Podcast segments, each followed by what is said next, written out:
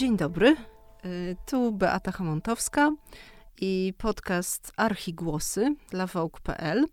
A moją gościnią jest dziś Anna Cymer, historyczka architektury, popularyzatorka wiedzy o architekturze, autorka książki, którą tutaj mam przed sobą, zaraz o niej będziemy też rozmawiać. Y, książki jednej, która już się zmaterializowała, czyli Architektura w Polsce 1945-1989 i drugiej, która niebawem i o której też sobie coś pewnie powiemy. Dzień Cześć. dobry. Dzień dobry wszystkim. Cześć, dzień dobry. Więc tak, mamy tutaj tę książkę. Ona jest ciężka, co jak ją dzisiaj niosłam w torbie, e, czułam, e, czułam ten ciężar, ale nic dziwnego, bo to jest właściwie, no jak, jak właściwie na tych prawie 500 stronach minus indeks zawrzeć tę historię architektury w Polsce 1945-1989, to ja nie wiem, jak ci się udało. Jak to, możesz powiedzieć, jak Jakie przyjęłaś sobie tutaj kryteria przy pracy? E, przyznam szczerze, że nie było za wielu kryteriów przyjętych na początku, bo ja się sama nie wiedziałam, na co porywam. E, ja zaczęłam tę książkę pisać, no wstyd się przyznać może już z tej perspektywy, ale w, właściwie w 2011 roku, to wtedy narodził się pomysł, jakby, żeby jakoś ugryźć ten temat. Wtedy jeszcze o architekturze PRL-u niewiele się mówiło, to nie był jakiś taki temat y, y, powszechnie pojawiający się w mediach czy w literaturze jakiejkolwiek. Y, I, mi się wtedy wydawało, że, że może fajnie by było jakoś tak to trochę zebrać. No bo nie jest to oczywiście wyczerpująca opowieść. To jest, jest jasne, że, że, że nie, niewykonalne by było pewnie, jakby opisać to jakoś tak naprawdę w formie zarówno opowiedzenia całej historii, jak i, nie wiem, jakiegoś zebrania rzeczywiście rzetelnego wszystkich, nie wiem, realizacji, przykładów e, architektury tamtego okresu. No więc to jest jakiś taki wybór, e, no nie wiem, czy autorski, czy taki, który wydał, no mi się najbardziej taki, nie wiem, reprezentatywny. Ale kiedy sama zaczynałam ją pisać, to na pewno nie zdawałam sobie sprawy z tego, jak, jaki to jest ogrom materiału i jak dużo trzeba będzie Mm, tego materiału, y, y, że tak powiem, przerobić, a potem przeselekcjonować. Y, w związku z tym no, książka powstawała długo, bo, bo wyszła w 2018, więc to trochę, trochę zajęło. E, teraz z perspektywy już tych kilku lat, od kiedy ona wyszła, no pewnie ileś rzeczy może bym zrobiła inaczej, choć albo może jeszcze, czasami mam takie wrażenie, że żal mi pewnych przykładów, których tutaj nie umieściłam, które może warto by było też jeszcze przytoczyć, ale to no kiedyś trzeba przerwać, kiedyś trzeba dokonać tego wyboru ostatecznego tych obiektów, które reprezentują tą swoją epokę. No bo tak jak mówię, no nie, było, nie było moim zamiarem zrobienie leksykonu, w związku z czym no, ta selekcja była, była niezbędna. A to, co szczególnie było dla mnie ważne, co, co może było tym jakimś takim moim zamiarem, który sobie postawiłam na samym początku pracy nad tą książką, to było, żeby spróbować zrozumieć kontekst tamtych czasów, żeby zrozumieć trochę szerzej jakby warunki, w których ta architektura powstawała, bo wtedy w tym 2011 roku ona jeszcze nie cieszyła się taką popularnością, jak cieszy się teraz. E, I dużo było wobec niej e, krytyki, niechęci. Y, I, I wtedy szczególnie wydało mi się ważne, żeby uświadomić sobie, jakie okoliczności polityczne, ekonomiczne, społeczne powodowały, że te budynki, które zostały nam po tych czasach, wyglądają tak, jak wyglądają. Dlaczego architekci takie rozwiązania proponowali, dlaczego niektóre bryły były takie, a inne i tak dalej. Więc to, to, to, było, to było dla mnie ważne, żeby spróbować jakoś to może uchwycić. Nie wiem, to oczywiście już czy, czytelnicy i czytelniczki decydują, czy mi się udało, mm, ale taki, trochę taki był mój cel, trochę też dla mnie samej, żeby samej to po prostu zrozumieć i, i jakoś, bo wydaje mi się, że wtedy lepiej, e, lepiej się patrzy na, na, na te realizacje. Mhm. E, siedem lat, ja nie wiem, czy to jest, e, czy to jest bardzo długo, jak na, jak na półwiecze prawie całe. Mówię prawie całe, bo twoja kolejna książka będzie o latach dziewięćdziesiątych, prawda? Tak, no jakoś tak naturalną koleją rzeczy trochę to poszło. Tutaj jest rozdział, ostatnim rozdziałem tej książki jest rozdział o latach osiemdziesiątych, które są takim pomostem według mnie między tymi czasami. Y, które nie są już PRL-em, a jeszcze nie są mm, tą kapitalistyczną rzeczywistością po transformacji. No i te, te lata 80. stały się dla mnie takim zwornikiem, że jakby ja poczułam, że, że że wtedy przy tej książce jakby zrozumiałam, że wydarzyło się w tych latach 80. parę fajnych rzeczy, które potem w latach 90. jakoś tam jeszcze się ciągnęły. No i, no i w związku z tym jakby no te moje badania, czy tam powiedzmy obserwacje, zbieranie materiału, no w jakiś taki naturalny sposób poszło dalej.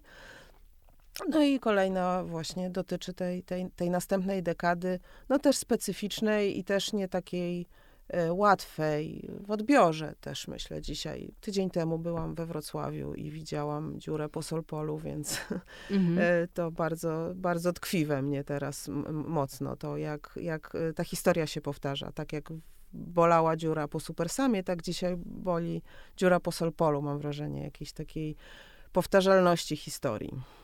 A widziałaś ten biurowiec Hop przerobiony z warszawskiej na Chmielnej? Przerobiony z właśnie z takiego typowego biurowca na intisowego. Jak nie widziałaś? A, tak, widziałaś? widziałam, tak. Renesa, renesans postmodernizmu, tak, tak, widziałam. To jest bardzo ciekawe, bo można, tak. właśnie okazuje się, że można, e, nie trzeba tego przykrywać w jakiś szczególny sposób, ale można się tym pobawić, wykorzystać te atuty, które tkwią właśnie w takim stylu a w środku e, no już pójść bardziej odważnie, e, w, w, trochę innym kierunku, ale też jakoś korespondującym chyba z, z tamtą epoką. Tak, to jest niezwykle ciekawa realizacja, pokazująca z jednej strony powrót tych lat, tej, tej estetyki, może nie tyle powrót, ile no właśnie jakbyś takie nowe spojrzenie na tą estetykę lat 90., bardzo specyficzną, ale też to, co wydaje mi się fajne w, tej, w, te, w, te, w tym projekcie, to tam w, tą, w ten kwartał taki dość, y, no nie wiem, takiej dość powiedzmy mało przyjemnej architektury, bo z jednej strony mamy też szklane biurowce, a z drugiej bloki po prostu. Tam nic szczególnego się w tej przestrzeni jakieś nie dzieje. On jakąś taką radość tam wnosi, mam wrażenie. To myślę, że to też jest miłe. Nie ma wiele wcale takich miejsc w miastach, gdzie tak nagle pojawia się budynek, który jest taki lekko zwariowany. Mhm, tak, tak. To jest taki właśnie wybryk. Takie mhm. coś. Takie też są potrzebne. E, twoja książka wydana przez Centrum Architektury, a ona jest podzielona e, tak dość, idzie właśnie chronologicznie i jest też podzielona tak bardzo logicznie, to znaczy na różnego typu, na jest podzielona na epoki i na obiekty mm, z tych poszczególnych e, epok, bardzo dla nich charakterystyczne. E, I zapewniam cię, że nie czyta się jak kompendium, to na pewno. Ale właśnie powiedziałaś, e, że chciałaś sama zrozumieć. Czy zrozumiałaś? Co zrozumiałaś z tej architektury naszej powojennej do lat 90.? No, wydaje mi się, że trochę zrozumiałam. To znaczy, może mm, bardziej przełamałam też w swojej głowie część tych stereotypów, które pewnie wszyscy mamy, nosimy. Nie wiem, przynajmniej, no może, może osoby z mojego pokolenia, może młodsze osoby już nie mają tego ciężaru, tego bagażu y, poperelowskiego, no ale ja jednak jestem dzieckiem PRL-u i chodziłam już wtedy do szkoły i pewne rzeczy już wtedy jakby zaczynałam widzieć, rozumieć, były mi już wtłaczane. Mm, nie mówiąc już o tym, co się działo później, właśnie w latach 90., które już doskonale pamiętam. Mm, I te, to były, e, to było dużo jakichś takich e, pewnie jakoś psych, psychologicznie uzasadnionych, jakby pewnych takich prze, przekłamań właściwie e, związanych z tamtym systemem. E, I nawet już, już tak zupełnie na jakimś takim podstawowym poziomie, jakby takie przekonanie, że, że nie wiem, że jakoś ta cała ta architektura była jakaś taka okropna, po prostu nieciekawa, narzucona nam, taka nie nasza. Ona była, że specjalnie była brzydka. Jakby ja, ja miałam jeszcze w głowie nawet i tego typu jakby y, opi opinie, czy jakieś takie przekonania gdzieś tam z, z życia wzięte. E, I, i znalezienie, y, dowiedze, dowiedzenie się po prostu, na ile, na ile jakby rzeczywiście te okoliczności były niesprzyjające, a na ile architekci w tamtych czasach mimo wszystko próbowali robić swoje, robić, wykonywać tą robotę dobrze, po prostu projektować dobrze, ciekawie, w wartościowy sposób, zarówno pod względem formy, jak i pod względem komfortu użytkowania to było, to, to, to jakby dla, dla mnie uzyskanie jakby jakiegoś tego porządku i takiego przekonania, że mimo tego, że jakoś tak, nie wiem, ciągle jeszcze część z nas źle kojarzy tamtą epokę, że tam byli bardzo zdolni architekci niby czemu miałoby ich nie być? Zresztą wtedy, w, w każdej, każda epoka e, e, wydała z siebie niezwykle utalentowanych ludzi, którzy, e, tak jak mówię, no po prostu chcieli dobrze robić swoją robotę i w tych warunkach, w których przyszło im ją robić, starali się proponować takie realizacje, jakie, no, jakie z nami zostały do dzisiaj i, i też wiele z nich jest realizacjami naprawdę wybitnymi według mnie i jakby właśnie znalezienie jakiegoś takiego porządku w tej, w tej hierarchii, że nie wszystko to było jakąś taką tylko ma masówką e, nieciekawą, e, to na pewno mm, myślę, że to na pewno takie, takie e, uporządkowanie tego tutaj no dla, ja sobie to uporządkowałam, mm -hmm, może tak. Mm -hmm. Bo to jest trochę tak, że, że chyba zapominamy już teraz może mniej, bo właśnie pisze się o tym i, i pokazuje, że mm, była ciągłość. To znaczy, to nie jest tak, że ci architekci działający po wojnie, oni się pojawili znikąd, zostali gdzieś tam przywiezieni w teczkach, bo to w większości byli przecież ludzie, którzy i przed wojną, i w czasie wojny w konspiracji różne rzeczy robili, więc mamy powrót zaraz po wojnie też do tych różnych pryncypiów jeszcze modernistycznych. Później ten taki ciekawy okres bardzo ciekawy, dziwaczny, jedyny w swoim rodzaju socrealizmu. Później znów ten modernizm gdzieś tam e, wraca, próbując odrobić te zaniedbania. E, tę, lukę wypełnić i dogonić Zachód, który już jest wtedy w trochę innym miejscu. Ale właśnie to nie jest jednorodne, to też, jak, jak, prawda, jak patrzymy na to PRL, to nie jest wszystko jednorodne. Czy jakoś patrząc właśnie, jak sobie to uporządkowałaś, to mogłabyś tak krótko nakreślić, co się udało, czy jakby które okresy, jakbyśmy tak przeszli przez to w takim przyspieszonym tempie, mhm. E, właśnie się bronią i są udane i jest w nich najwięcej ciekawych realizacji, a które można, można spisać na straty, bo z różnych powodów, z jakich też może powiesz mhm.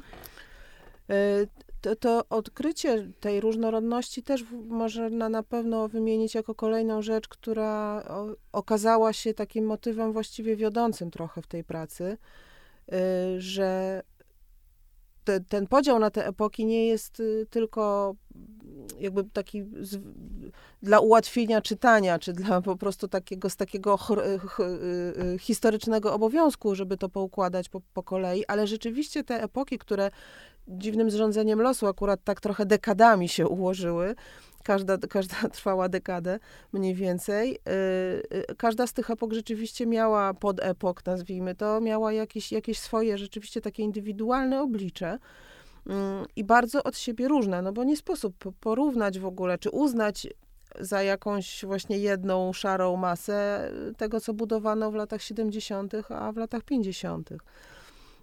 Więc ja bym tutaj mm, ja bym chyba nie, nie, nie, nie czuję się na siłach takiego wartościowania y, tych, y, tych okresów, y, bo każdy z nich miał właśnie swoje, to, to, to, tą swoją charakterystykę, swoje oblicze i każdy z nich ma jakby swój walor, swoje, swoje dziedzictwo i z, ka z, z każdego z tych okresów, wydaje mi się, można można wybrać jakieś obiekty, które są szczególnie ciekawe i wartościowe. Zarówno ten króciutki moment tuż po wojnie, zanim po, pojawił się w Polsce socrealizm, kiedy te jeszcze właśnie ten de facto przedwojenny modernizm tak naprawdę był jakimś takim wiodącym kierunkiem, wobec którego jakby ustawiali się architekci i projektowali właśnie w tej, o której wspomniałaś, tej ciągłości tych, tych przed, tego, co przed wojną po prostu uważano za najbardziej nowoczesne, to zaraz po wojnie nadal uważano to za najbardziej nowoczesne. Później ten socrealizm, który jest w Polsce niezwykle ciekawy, na szczęście też już troszkę odkryty, bo to on, on był obciążony najbardziej jakimś takim stereotypowym myśleniem. Bardzo niesprawiedliwie oceniany był moim zdaniem przez długi czas, bo jest to epoka niezwykle interesująca i też na pewno nie y, radziecka i narzucona. Jest nie, czasem ogromnie ciekawych zmagań jakby architektów y, z, z tym, co oni by chcieli robić, co oni uważali za wartościowe, no a jednocześnie z tym, no, czego powiedzmy zakładali, że oczekuje od nich in, państwowy inwestor, bo mm -hmm. już mhm. wtedy państwo Róż, było je, je, mhm. jedynym inwestorem. E, I, i, I też ta niezwykła różnorodność dorobku socrealizmu, która bynajmniej nie sprowadza się do Pałacu Kultury, mm, e, też jest, jest e, ogromnie ciekawa i, i godna była, że tak powiem, oddania jej jakiegoś takiego tego, tej przestrzeni na lepsze zrozumienie tego, tego dorobku. I wydaje, zresztą wydaje mi się, że to się już dzisiaj, to, to już mamy za sobą w jakimś sensie. Y, dowodem tego choćby to, że no jednak socrealistyczne budynki już zupełnie nie wzbudzają kontrowersji, gdy są wpisywane do rejestru zabytków. Tego już mam wrażenie, że już nikt się wobec tego nie, nie oburza y, i, i, i wszyscy jakby doceniają jakby wa wartość tej architektury. To prawda, z wyjątkiem Pałacu Kultury, który ciągle jeszcze tam... No to pewnie przez skalę przede wszystkim. Mm -hmm. Ja akurat osobiście uważam, y, bardzo się cieszę, jako warszawianka bardzo się cieszę, że Pałac Kultury, no właściwie trzeba powiedzieć, jest symbolem Warszawy i nic na to nie poradzimy. I wydaje mi się, że to nie jest nic złego. I dzisiaj już, szczególnie dzisiaj już, jakby ten, to, to odium jakby mm, tego mm, genezy powstania tego budynku już nie jest tak istotne. Myślę, że też przede wszystkim dlatego, że jest to jakiś tak żywy budynek, tak strasznie silnie wpisany w tkankę Warszawy i tak bardzo nam wszystkim potrzebny ze względu na funkcje, które pełni, że też e, myślę, że to już to też bardzo dużo zmieniło w, jakby w jego, w jego jakimś takim istnieniu w ogóle w Warszawie. No tak, to, to nawet badania opinii pokazują, że mm, jest wskazywany jako taki symbol warszawski, mm, nawet mm. bardziej niż Syrenka. E, I on właściwie stał się takim muzeum historii Polski w pewnym sensie, jakby patrzy się na to wszystko, co tam działa i działało na przestrzeni lat, więc istotnie no dobra, socrealizm okej, okay, ale powiedz mi y, na przykład, jak, jak obroniłabyś, bo później mamy ta, e, Odwilż 56 roku i to też prawie wszyscy już, już gdzieś kojarzymy, nie wiem, szklane domy, jakieś takie ciekawe realizacje, które wtedy powstają, nie wiem, szwedzki dom w Krakowie chociażby, czy e, osiedla e, niektóre mieszkaniowe, e, ale gomułkowski okres, ten największych oszczędności, e, czas ślepych kuchni, jakichś takich e, braku balkonów i w ogóle kiedy wszystkiego brakowało. Jak tutaj obronić? Co jest ciekawego w tym czasie, co powstaje? Takiego? Jeżeli bym musiała bronić, y, jakby rzeczywiście jakoś tak stanąć po stronie. To był dość krótki okres, powiedzmy, że jakby to, to, to nie jest tak, że, że jakby zalała Polskę jakaś fatalna i niefunkcjonalna architektura wtedy. E, myślę, że też e, w tamtym czasie to, co należy szczególnie docenić i co mam wrażenie dzisiaj jest jeszcze bardziej doceniane niż było wtedy, to jest urbanistyka. To jest coś, co mm. y, dziś, dzisiaj, y, że tak powiem, jest mocno zapomniane. Y, wtedy miało się bardzo dobrze. I mam wrażenie, że do dzisiaj, tak jak obserwuję y, nawet y, współczesny odbiór tej architektury, tych blokowisk okropnych, one są, one mam wrażenie, z roku na rok są coraz bardziej cenione. Mimo tego, że mieszkania nie zawsze są funkcjonalne, mimo tego, że one zresztą też przecież duża część tych bloków jednak jakieś przeszła rozmaite modernizacje, więc jakby ta jakość funkcjonalna tych, tych, tych budynków się poprawiła. No oczywiście nie zmieniło to faktu, że są ślepe kuchnie, ale dzisiaj cał, mam wrażenie, że w każdym nowym deweloperskim mieszkaniu jest y, aneks kuchenny w salonie. Mm. On jest też de facto ślepą kuchnią, bo zazwyczaj jest w jakimś kącie, gdzie też nie ma okna. Więc jakoś się okazuje, że nie potrzeba potrzebujemy tej kuchni y, z oknem tak naprawdę. Mm. I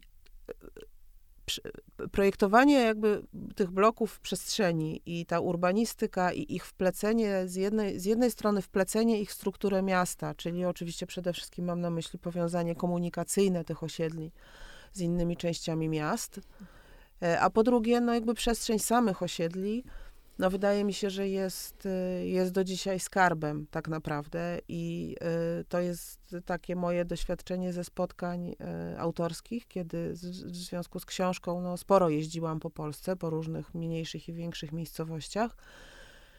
I gdy przychodził czas na rozmowę z publicznością, pytania, tak zwane pytania z sali,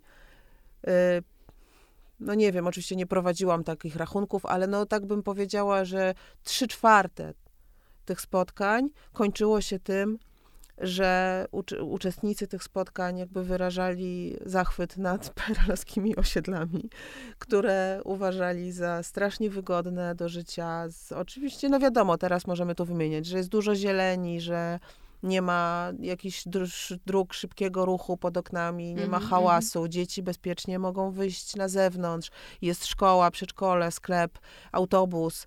Wszystko jest na miejscu, czego nie oferuje większość y, osiedli nowo powstających. Y, więc to jest dzisiaj, mam wrażenie, że naprawdę ludzie też to doceniają, zaczęli widzieć y, te, te, te zalety. Oczywiście nie zmienia to faktu, że te mieszkania są nie do końca wygodne, nie do końca du du takie duże, jakby się chciało, ale znowu obserwacja moja ze spotkań autorskich, bardzo często te deweloperskie y, wcale nie są wygodniejsze, wcale nie są większe, wcale nie mają lepszych rozkładów, Y, lepszych planów i wcale nie są bardziej funkcjonalne. No właśnie, to poczekajmy, jak się one zaczną starzeć i wtedy zobaczymy, czy starzeją się ładnie, czy brzydko.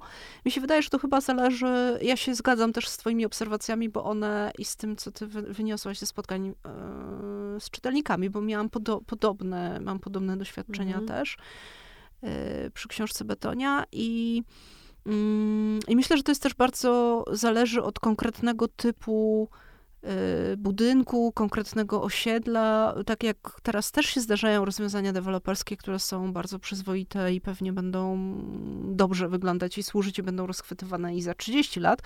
Także, tak, tak samo wtedy no, mamy.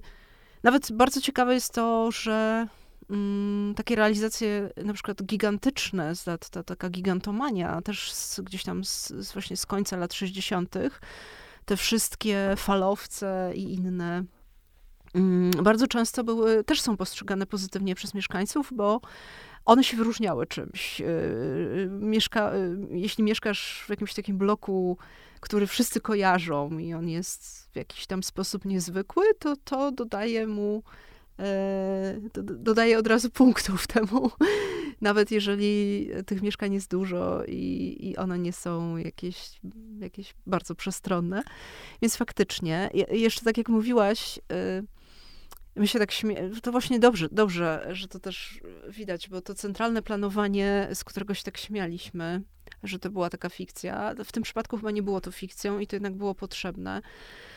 I myślę, że tak sobie teraz, tak gorąco jak rozmawiamy, że właśnie być może to jest tak, bo to funkcjonowało jeszcze właściwie do, właśnie do transformacji gdzieś, do, może do połowy lat 80., bo później już brakowało pieniędzy na wszystko, więc z planu różne rzeczy wylatywały i wcześniej też, ale wtedy to już się zaczęło na, na większą skalę. Natomiast y, ta nasza chyba taka zła właśnie opinia y, obiegowa wynikać mogła z, właśnie już z umęczenia tym schyłkowym PRL-em, e, bo jak się spojrzy wstecz, to to planowanie jednak właśnie to nie było tylko, y, tylko na papierze, ale większość tych rzeczy się udawała zrealizować i przynajmniej był to no, traktowano miasto jako całość i, i te osiedla też, więc. Yy, a właśnie, bo mówisz, że wspomniałaś, że jeździłaś. Ile ty, ty wyjeździłaś tak sobie przez całą Polskę i właśnie jak, jak wyglądało zbieranie materiału się zastanawiałam, no bo nie chciałaś się, jak to widać zresztą, ograniczać do Warszawy. Ile, to, ile tego jeżdżenia i jakieś ciekawe odkrycia, może podziel się, co tam znalazłaś po drodze? E, no to jeżdżenie było chyba najprzyjemniejszym etapem pracy nad książką, e, bo nie ukrywam, że to jest wielka moja pasja, po prostu pojechać do innego miasta i po prostu sobie po nim chodzić. E, I szczególnie, znaczy naprawdę serdecznie to polecam każdemu, bo takie zwykłe łażenie, nawet takie trochę bez planu, po, Flanering. Po innych miastach przynosi, przynosi wiele przyjemności i właśnie rozmaitych odkryć czy spostrzeżeń. Y, no oczywiście to, to bazą, bazą do tej książki była oczywiście miesięcznik architektura i jakby on, on był dla mnie jakimś takim punktem odniesienia, realizacje tam opisywane. Mm, tu mogę złożyć hołd wielki y, warszawskiej czytelni na Koszykowej, w której panie cierpliwie przynosiły mi co i róż kolejne roczniki tej architektury, grube takie to, tomiszcza i, i, i pomag- po, po, pozwalały mi tam siedzieć po prostu z wózkiem takim sklepowym pełnym tych roczników. Y, I, i, i ja je wszystkie przeglądałam. Y, no, wszelkiego rodzaju jakby książki wy, wydawane na temat architektury PRL-u wtedy, później i trochę prasa. Ale, ale jest rzeczywiście kilka takich, y, kilka takich miejsc, które odkryłam y, po części właśnie chodząc po mieście, po, po, po, innych miastach. Także sobie po prostu szłam, chociaż nie, za nic w świecie nie mogę sobie teraz przypomnieć żadnego z tych obiektów, ale na pewno były takie, które znalazłam po prostu będąc w innym mieście i idąc po ulicy i jakby o, to jest ciekawy budynek, robię mu zdjęcie, notuję adres, mhm. y, oglądam, sprawdzam, co jeszcze nie wiem, jakieś tabliczki, cokolwiek, co, co, co to jest. Y, wracam do domu i wtedy dopiero doszukuję się gdzieś jakiejś informacji o, tych, o, o tym obiekcie. Y, I takie, takie budynki też, te, też były, więc, więc to jeżdżenie było strasznie ważne dla mnie, żeby, no już nie mówiąc o tym, no, że jednak oczywiście jakby no, jakby rzetelność y, po, polega na tym, żeby jednak starać się pisać o tym, co się widziało. No nie będę ukrywać, że nie jest tak, że widziałam wszystko, co jest opisane w tej książce, e, ale no chyba jednak większość, większość tak. Czy architektura PRL-u ujednoliciła Polskę? Hmm. To trudne pytanie. No bo z jednej strony pewnie można by powiedzieć tak, no bo wszędzie, wszędzie budowano podobnie. Mm, ale y, mam wrażenie, że współczesna architektura ujednolica ją o wiele bardziej. Y, ja nie wiem, czy to już jest jakieś moje skażenie tym, że ja tak długo w tym PRL-u grzebię i jakby tak bardziej może jakoś te, te, te, tamta epoka wydaje mi się inter, bardziej interesująca niż to, co widzę dzisiaj. Ale znowu przywołam moje, moją zeszłotygodniową wizytę we Wrocławiu i byłam po prostu wstrząśnięta tym, y, jak identyczne budynki stoją w tej chwili we Wrocławiu i w Warszawie i w Gdańsku e, i w Poznaniu. Że wszystko, co mhm. buduje się obecnie, mam wrażenie, wygląda absolutnie jednakowo. E, poraziło mnie to, bo dopiero jakoś, nie wiem dlaczego, dopiero teraz to zauważyłam i po prostu wciąż nie wyszłam z, z tego wstrząsu. E, Nadal mamy bloki, a bloki przynajmniej były do pewnego czasu dopóki się nie zaczęła wielka płyta i unifikacja, to były różnorodne. Jednak się różniły między mm. sobą. I, i, I, powstawały też, jakby w każdym mieście jednak powstawały takie obiekty, które by, były bardziej, y, bardzo charakterystyczne. No już nie mówię o, no jak spodek chociażby, tak? Jakby to, to, to była tak też, y, każde miasto, mam wrażenie, doczekało się wtedy jakiejś takiej spektakularnej realizacji.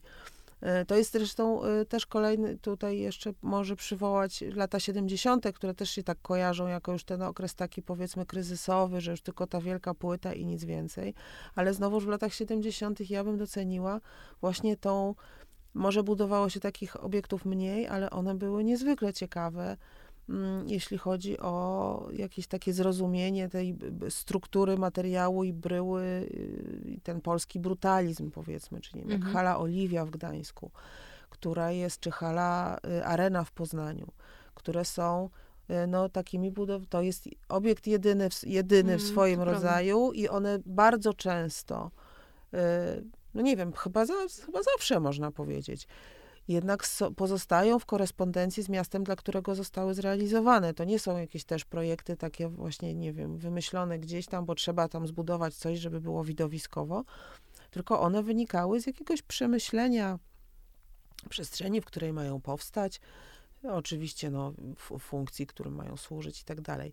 Więc też takich obiektów, takich, no nie wiem, no dzisiaj to tak mówimy o takich budynkach ikony, prawda, że tak łatwo się po, po w gazetach opisuje tego typu realizacje. E, wydaje mi się, że te nasze, nawet, nawet te nasze współczesne ikony są dużo bardziej jednorodne e, niż były w tamtym czasie, e, kiedy jakoś ta, ta mm, nie wiem, to pomysł już na samą bryłę pomysły na samą bryłę, czy takie rozwiązania konstrukcyjne, e, zastosowania różnych materiałów, były jakieś takie dużo bardziej, mm, nie wiem, jakby oryginalne, powiedzmy. Mhm. A są takie miejsca na mapie Polski, które są takimi jakimiś super obocznościami, takimi ciekawostkami, których byś zachęciła do odwiedzenia, bo właśnie coś tam jest takiego niesamowitego. No ja jestem y, wielką, wielką fanką miasta Tychy. Y, to jest miasto mm. ogromnie ciekawe. Y, no, w, w, właściwie prawie, że w całości zrealizowane w PRL-u, no w dużym stopniu zrealizowane nowe w PRL-u, ty, więc nowe tychy. Nowe mhm. tychy. No bo ta, mhm. ta stara część jest, jest maleńka mhm. i, i właściwie ona, tak mam wrażenie, że też ze względu na lokalizację, tak lekko na uboczu, mm, e, jakby ona nie, nie mm, tak nie do końca się, jakby się stapia z tym miastem. Ale wędrówka po Tychach od osiedla, Zresztą może należy złożyć hołd projektantom, pomysłodawcom tego, żeby każde kolejne osiedla nazywać kolejnymi literami alfabetu, w związku z mhm. czym chronologiczne zwiedzanie tego miasta jest bardzo przyjemne, bo po prostu idzie się od osiedla A do osiedla tam Z. Można przejść to miasto i widzi się całą powojenną polską architekturę, bo zaczyna się na osiedlu A, które jest absolutnie socrealistyczną perełką, jeśli, tak. zarówno jeśli chodzi o układ przestrzenny, jak i architekturę. Potem jest osiedle B z takim leciuteńkim przełamaniem już nowoczesnym. Jeszcze to jest socrealizm, ale już tam pojawiają się e, jaskółki nowoczesności i potem każde kolejne osiedle jest y, dzieckiem swoich czasów i nie tylko chodzi o bloki, ale również te zespoły pawilonów, bo każdy z osiedli ma to swoje takie, jakby takie centrum, powiedzmy, y, społecznościowe, gdzie jest taki pawilon jakiś tam ze sklepami i tak dalej. Są niezwykle ciekawie zaprojektowane szkoły, które, z których każda według mnie jest jakimś y, case study po prostu, jeśli chodzi zarówno o architekturę, jak i o konstrukcję, o rozwiązania przestrzenne. To nie są e, z jednej sztancy bite obiekty. I potem można dojść do osiedli z lat 80., bo jeszcze w latach 80. kolejne, kolejne osiedla w Tychach powstawały, gdzie już pojawia się całkiem nowe myślenie o, e, o przestrzeni, o urbanistyce. Na nowo już na przykład są jakieś takie pomysły pojedyncze z zabudową pierzejową, z takimi przyziemiami e, użytkowymi, co w przypadku, nie wiem, lat 60. czy 70. raczej było rzadziej stosowane, bo wtedy bloki były całe, zamieszkałe od dołu do góry. W latach 80. pojawiają się jakieś arkady, jakieś takie użytkowe przyziemia. I jeszcze w tym wszystkim na dodatek oczywiście kościoły, akurat, które Tychy no, miały szczęście do Stanisława Niemczyka, który, który tam dwa kościoły zaprojektował. E, więc Tychy są moim zdaniem no, jednym z takich miejsc, gdzie ten, tego, tego PRL-u plus, bo jeszcze właśnie mhm. i te lata 80. i jeszcze nawet 90. tam zostawiły swój ślad z tą spektakularnym e, budynkiem z lat 80. Brama Słońca. Tak, Brama, właśnie o niej pomyślałam. No po prostu tam, tam skarbów jest y, co niemiara, plus oczywiście do tego wszystkiego, to pewnie lepiej widać może na mapie niż jak się chodzi po ulicach, y, no, no założenie w ogóle przestrzenne, urbanistyczne tego miasta. Tu jednak to, że miasto od samego początku tego powojennego projektowania miało jednych architektów, którzy nadzorowali, którzy stworzyli wizję urbanistyczną całego tego miasta mhm. i ko dość konsekwentnie ta wizja, no powiedzmy, bo jakby ta, ten główne ich założenie, czyli tych przecinających się dwóch osi pasu zieleni z pasem komunikacyjnym, to nie zostało zrealizowane. Z tego co wiem, jakby są całkiem spore próby i plany, żeby to jednak odtw jakby odtworzyć, czy też dokończyć te, tą wizję, że to miasto było takie, miało, miało mhm. być przecięte przez te dwie, dwie takie główne osie.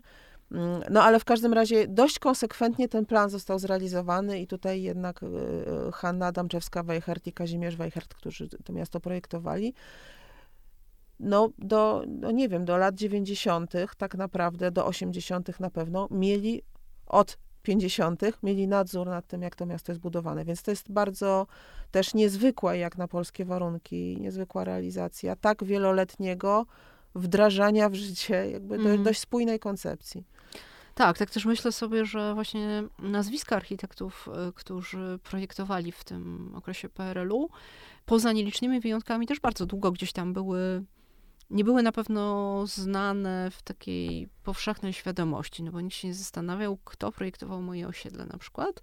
I dopiero teraz właśnie dzięki takim, takiej pracy takich osób jak ty, to, to gdzieś zaczynają być docenione, y, wypływają te nazwiska, są kojarzone, są rozpoznawane.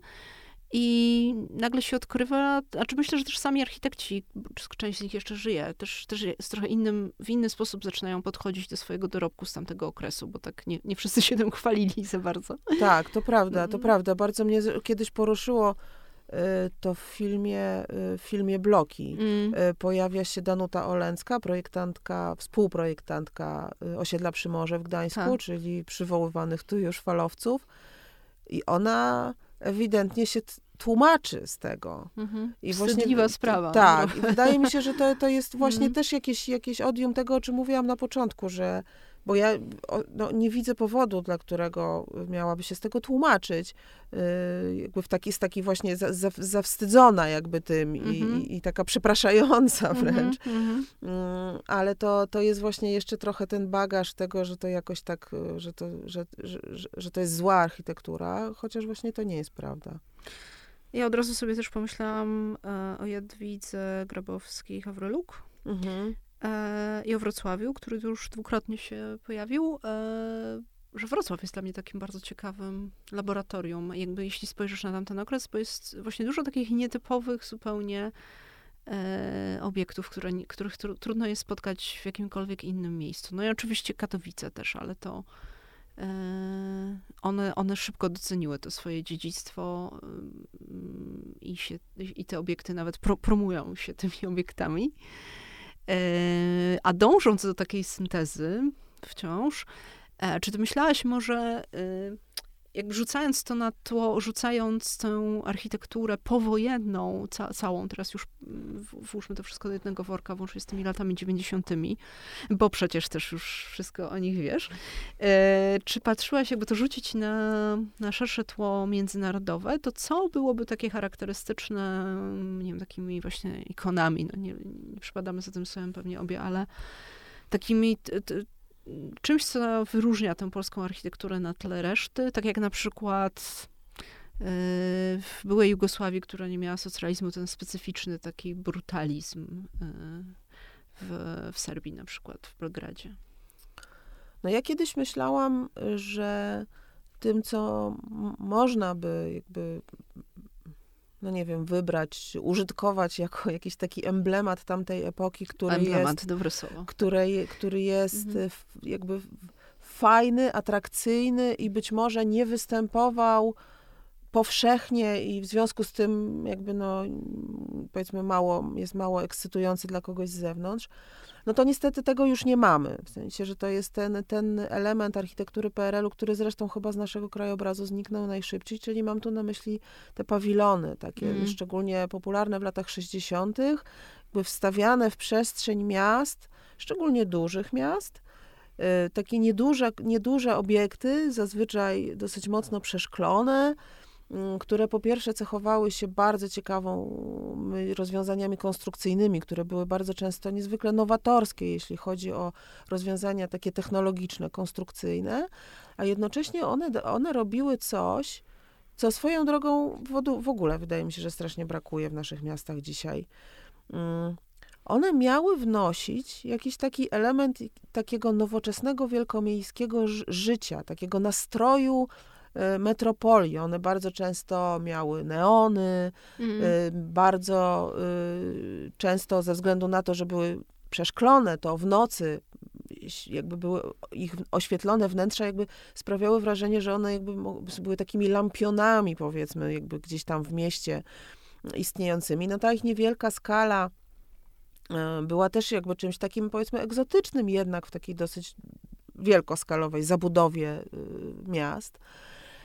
I te pawilony, przecież one pełniły bardzo różne funkcje. Jedne były sklepami, barami, y, nie wiem, jakimiś przestrzeniami ekspozycyjnymi. I one, y, wydaje mi się, że one były czymś takim ze względu właśnie nie tylko na formę, ale też i, i, na ten w ogóle zamysł ich powstania. To z jakiego powodu one były budowane, były czymś bardzo ciekawym. No ale one niestety najszybciej y, y, chyba zniknęły ze względu mm. na mhm. to, że po prostu no, w, w, w, realiach rynkowych jakby były za mało opłacalne, jeśli chodzi o wykorzystanie cennej działki w centrum miasta, w związku z czym musiały ustąpić dużo bardziej y, y, wielkiej zabudowie, jakby przynoszącej lepszy dochód z, z jakiegoś tam terenu, terenu w centrum. Mm, a, a druga rzecz to, to, jest takie dla bardzo moje świeże przemyślenie, zupełnie chyba wręcz bym powiedziała, że z dzisiaj. Mianowicie za, zastanawiałam się dzisiaj nad tym, że jednak e, ta, ten okres e, lat 80., który był jakimś okropnym z jednej strony czasem, a z drugiej strony też przyniósł jakby realizację y, przedziwne w jakimś sensie. To był jakiś taki zupełnie wyabstrahowana epoka, która właśnie no, już nie była tą prefabrykowaną wielką płytą, a nie mm. była jeszcze lat, nowoczesnością lat 90. I te nowe starówki, chociażby, czy plomby takie historyzujące, takie mm -hmm. rozmawiające, no no naprawdę przedziwne sposoby, y, przedziwnymi językami rozmawiające z otoczeniem. To jest też, wydaje mi się, okres y, ogromnie ciekawy i to jest jakaś taka architektura, której mam wrażenie, że też to nie, nie, znajdziemy łatwo w innych, w innych krajach. Ona była jednak wypadkową tej sytuacji naszej polityczno-ekonomicznej wtedy, w tych latach 80., jakimś pomieszaniem tego zachodniego postmodernizmu z jakimś takim patriotyzmem tutaj naszym i tą biedą potworną wtedy i tym pragnieniem jakiegoś, jakiejś radości życia, jednocześnie mm. y, jakimś przytłoczeniem tym, tym modernizmem lat 70. I to jest jakiś taki też przedziwny miks, y, który który zaowocował obiektami nie zawsze dobrej jakości, ale jeśli właśnie zrozumieć kontekst, w jakim powstały, one się wtedy robią interesujące. Ale z tych wszystkich, do, mam wrażenie, dokonań, y, to nie jest, i to już nie jest moje odkrycie, tylko ja po prostu się pod nim bardzo podpisuję. Mm, to to, co jest według, według właśnie, jak już powiedziałam, nie tylko mnie, y, najbardziej ciekawym dziedzictwem PRL-u, niezwykłym, niedocenianym i który na, za, za granicą powinien być Y, emblematem tych czasów y, naszych, jest oczywiście architektura sakralna. Mm. I to, że tutaj zrobię przypis jeszcze szybko, właśnie, że to nie jest do końca, znaczy to jest mój pogląd, ale nie tylko mój. To jest jak kilka lat temu, nie pamiętam dokładnie, w którym to było roku, Kuratorem głównym Biennale Architektury w Wenecji był Rem Koolhaas i on zadecydował, że to Biennale, którego on jest y, kuratorem, będzie poświęcone stuleciu modernizmu.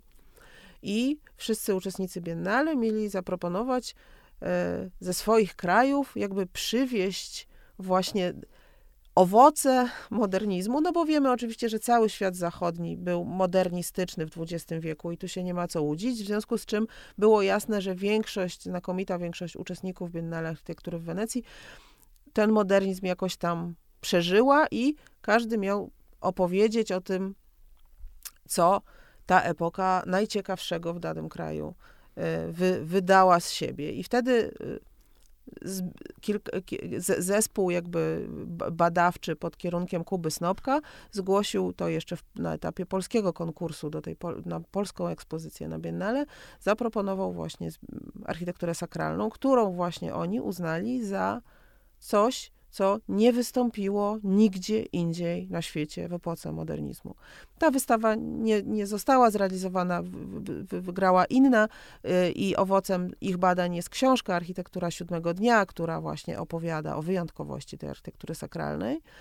Ale ja przy tych swoich badaniach no, zdecydowanie doszłam do, do tego samego wniosku, że to jest, to jest jakiś taki odłam budownictwa w Polsce, który y, nie tylko przyniósł absolutnie niezwykłe realizacje, niepodobne do niczego, ale też przez to, że fu funkcjonował całkowicie osobno od tego głównego systemu budownictwa, rządził się całkowicie innymi prawami, no w związku z czym no, był z jednej strony jakimś takim, taką przestrzenią wolności, jedyną wtedy Mhm. dla projektantów, co oczywiście przyniosło też marne skutki, bo wiele z tych obiektów jest, jest y, niedobrych, mówiąc krótko.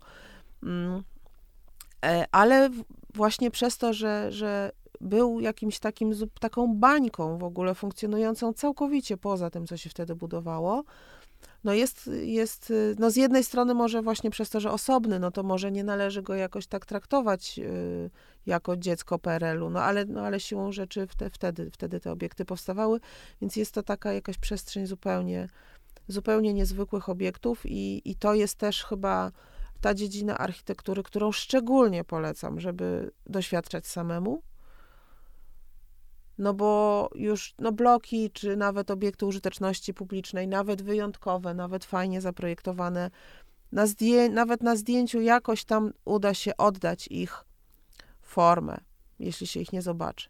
Ale kości- większość zbudowanych w okresie PRL-u w Polsce kościołów e, warto doświadczyć samemu, ponieważ jest to tego typu architektura, której według mnie nawet nie da się nie tylko opisać, czego doświadczyłam na własnej skórze. Było to absolutnie najtrudniejsze w tym pisaniu.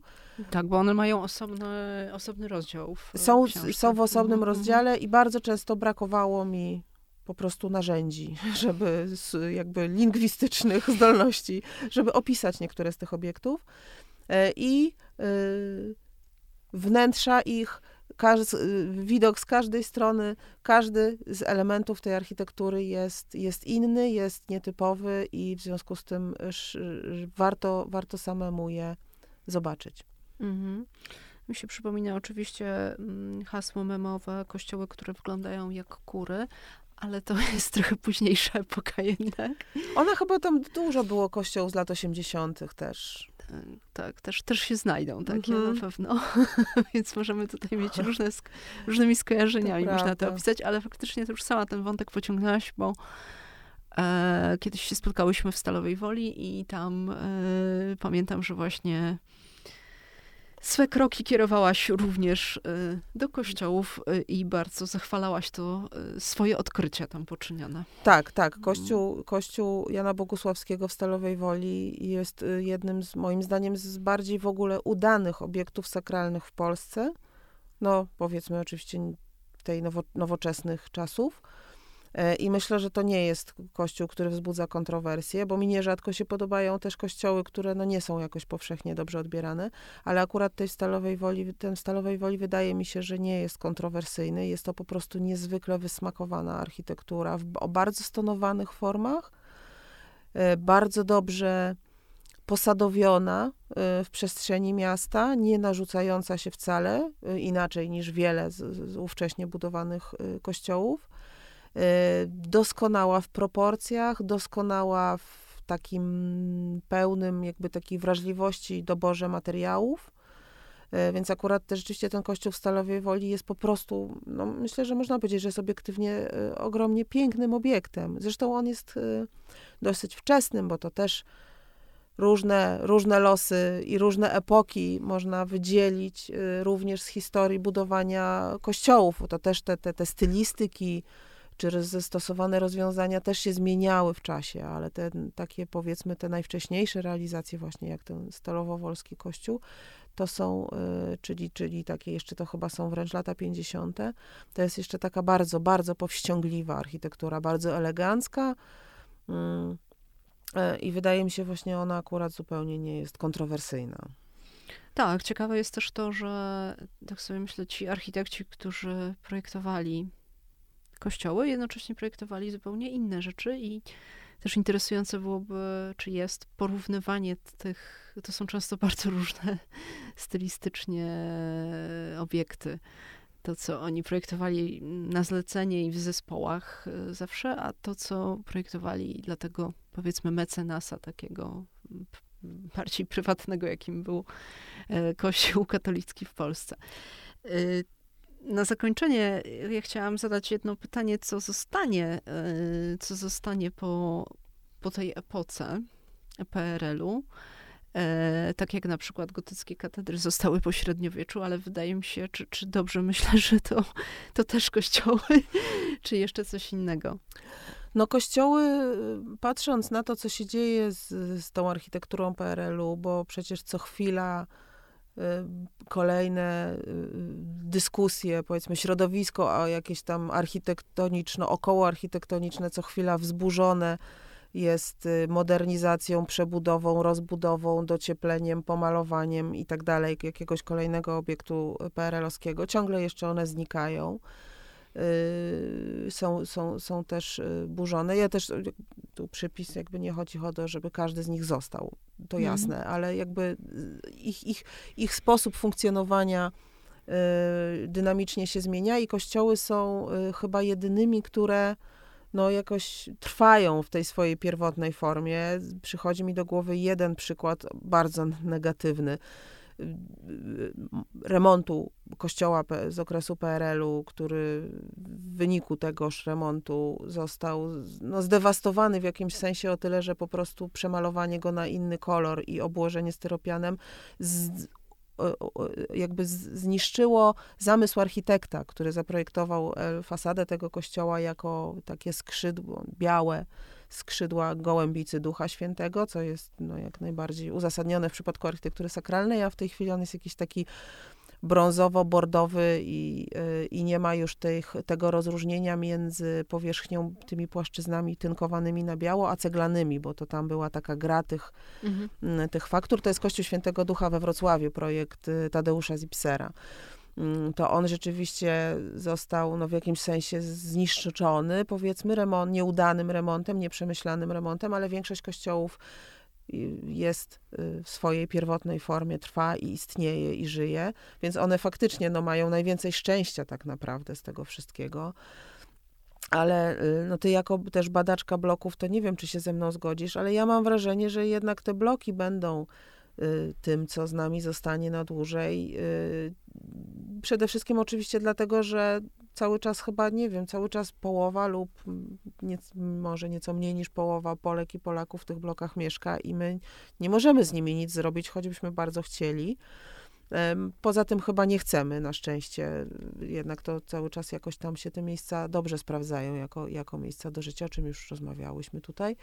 Więc myślę, że te, te bloki, zresztą no, jakby na to nie patrzeć, one są najważniejszym dziedzictwem tej epoki. No, gdyby tak spojrzeć kulturowo-społecznie, e, to jak rozwiązywano wtedy problem mieszkaniowy, który był jednym z podstawowych problemów tamtych czasów. Jakby no, to, to, by, by, one były jakąś na to odpowiedzią wydającą się też wpisać w jakąś, w jakąś dłuższą historię architektury w ogóle, czy nawet i jakiegoś takiego myślenia społecznego w ogóle o mieście. E, więc myślę, że one też są ważnym zapisem tej epoki. O jakąś, jak, one, nam, one nam też o tej epoce po prostu dużo opowiadają. Tak, zwłaszcza, że możemy je zestawiać z tym, co powstaje nadal i co wbrew nazwom rozmaitym, wymyślnym, nadal jest e, blokami. Zdecydowanie tak. Jeszcze mogłyśmy byśmy tak długo, mogłybyśmy jeszcze tak długo. Yy, bardzo dziękuję. Odsyłam do książki, yy, którą mimo, mimo zwyczajowi, żeby tylko mówić o książkach ostatnio wydanych, yy, warto po nią sięgnąć. Architektura w Polsce 1945-1989 i będę ją tutaj reklamować. A moją gościnią była Anna Cymer, historyczka architektury, badaczka architektury i czekam na Twoją kolejną książkę o latach 90. Bardzo dziękuję za spotkanie. Dziękuję również.